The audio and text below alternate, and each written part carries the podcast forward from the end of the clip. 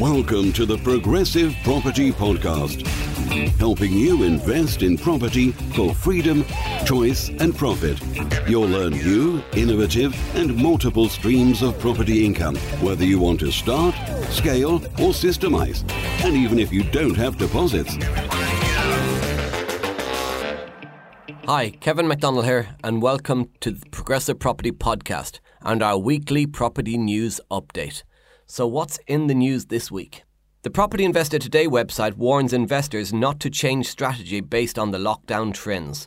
We've seen during the lockdown a number of um, trends happening in the property market. So, an exodus of people out of apartments in big cities like central London mainly, and moving out to more into the country, wanting to live in uh, more greener areas, etc. Now, that can be a short term thing in two years' time, three years' time, will all of those apartments refill up? Even in a few months' time, potentially, could they refill up? So, if we've been looking at long term trends in property, we should not take a short term change like COVID to, res- to look at um, we should not take a short term change like COVID as an indication of where the market will be long term. There could be a mini dip, there can be a dip not just in the prices, but a dip in certain types of rental demand, as we're seeing at the moment with certainly city centre London apartments.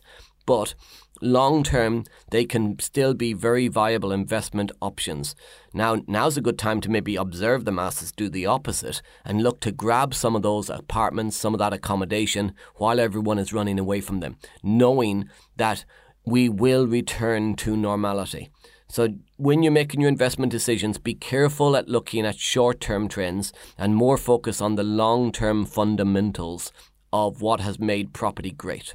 So that was trends in the property market during COVID. But what about mortgage market? How is that faring up in lockdown 2? Twenty7tec, a mortgage technology platform, has released the latest figures on the state of the mortgage market one week after lockdown 2 began.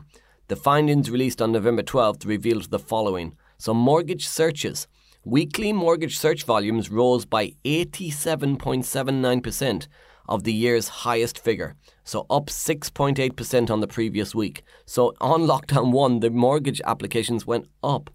Search volumes for buy to let mortgages were also up, reaching 92.09%, an 8% rise on the week before. Meanwhile, weekly residential mortgage search volumes were at 87.57%, again up 6.8% on the last week. ESIS documents, so that's the European Standardised Information Sheet, which mortgage brokers require. So the mortgage ESIS document figures were up on the week before as well, rising 7.5% to reach 91.7 to reach 91.42. Weekly buy to let mortgage documentation figures were set at 89.75, again up 7.8%. So, literally, we're seeing an upward trend on mortgage applications across the sector in the first week of lockdown. Why is that happening? Maybe more people time off work looking to get mortgages. Um, different to lockdown one. So a lot of people have looked at lockdown two has been different to lockdown one. It's not as big a lockdown. Uh, more stuff is open. The schools are open. The universities are open. A lot more people are working and in their offices than they were on lockdown one. Um, life seems to be more returning towards normality, and people aren't people don't seem to be as worried in, in lockdown two as maybe they were in lockdown one. And there's been a big rise in the property market through the last few months anyway. So, which is really, really interesting because everything going on with COVID has still resulted in a rising property market.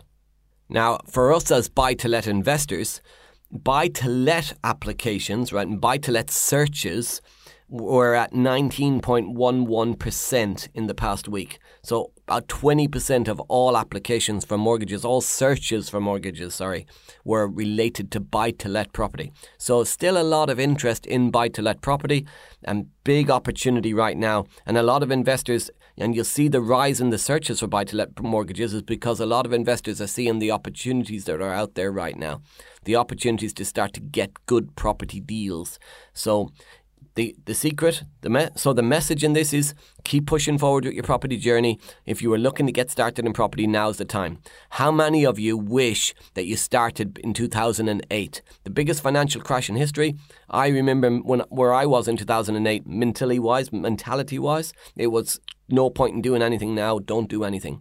I looked back in 2013 and regretted that decision, wished I had got started.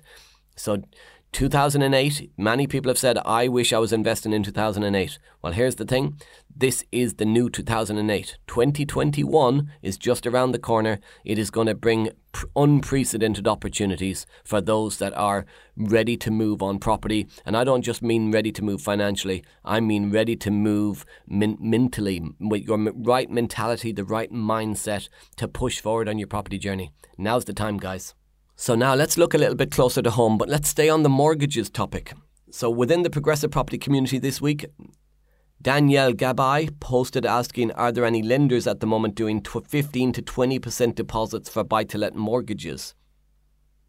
Andy Sywak.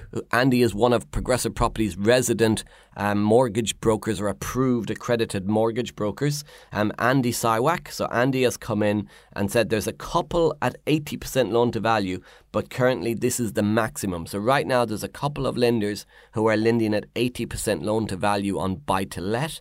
That's the maximum. So you're not going to get any 85% products. You will get 80%, meaning you only need a 20% deposit. Now, obviously, if you're going to put down 20% deposit instead of 25% deposit, yes, there's a couple of lenders that will lend, but you will pay a slightly higher interest rate than you would pay if you were putting down the bigger deposit. If you want to know more about that, then have a chat with Andy Siwak or contact the Progressive Property Office and they could recommend you some other Progressive Property approved mortgage brokers.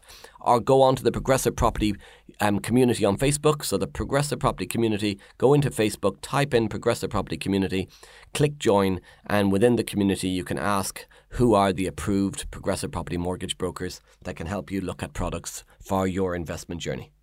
Other news within the progressive property community is that um, Kevin Paneskis, our resident serviced accommodation expert, so Kevin teaches serviced accommodation for progressive property.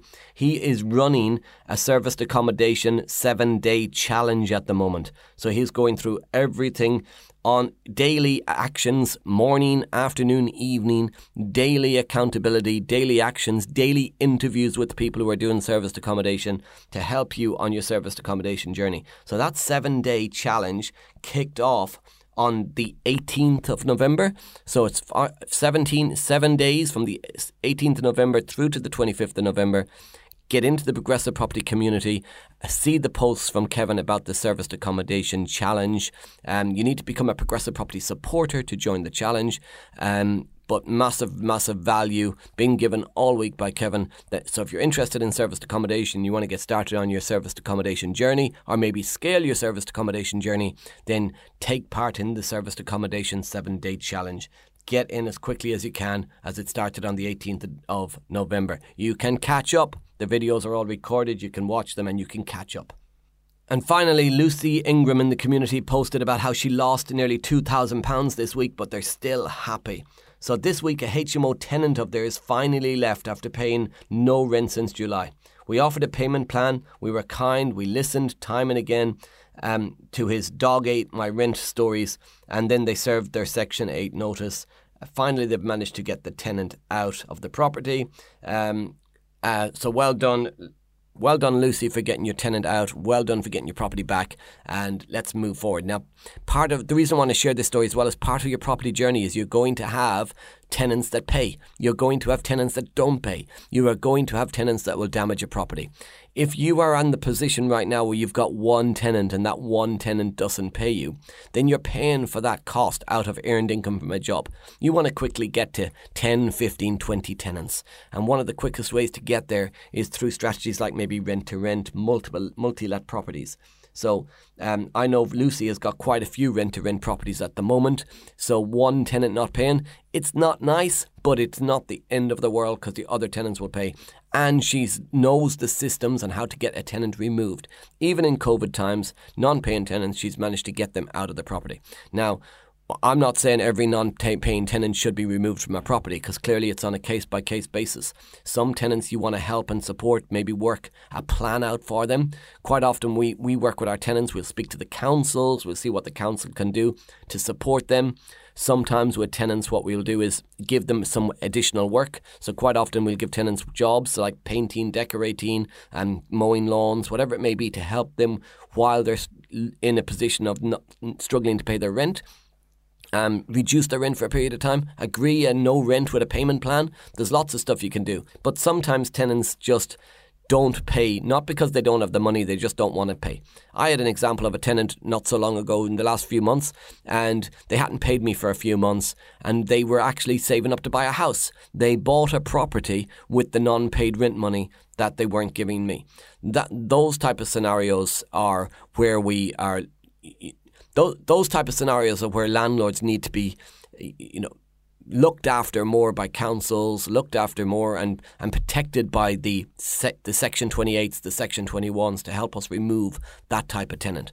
However, um, as landlords, many landlords can sometimes get a bad name for not helping and supporting tenants. Here at Progressive, we teach you and we hope that you will be somebody who's ethical enough to, you know, help your tenants, work with your tenants, support your tenants where possible, but also be strong with those that are just taking advantage of the system. So well done, Lucy, for removing a tenant who was clearly taking advantage of the system, um, and well done in getting your property back. So that's this week's update on property news from within the community and around the UK. Remember, the Progressive Property podcast is out twice per week now. Um, one episode normally every week, plus the property news update. Make sure you subscribe. We're on iTunes and Stitcher. And also go over to the Progressive Property YouTube channel. Subscribe to the channel where we're giving weekly content that can help you on your property journey. You've been listening to the Progressive Property Podcast. I've been Kevin McDonald. You've been amazing.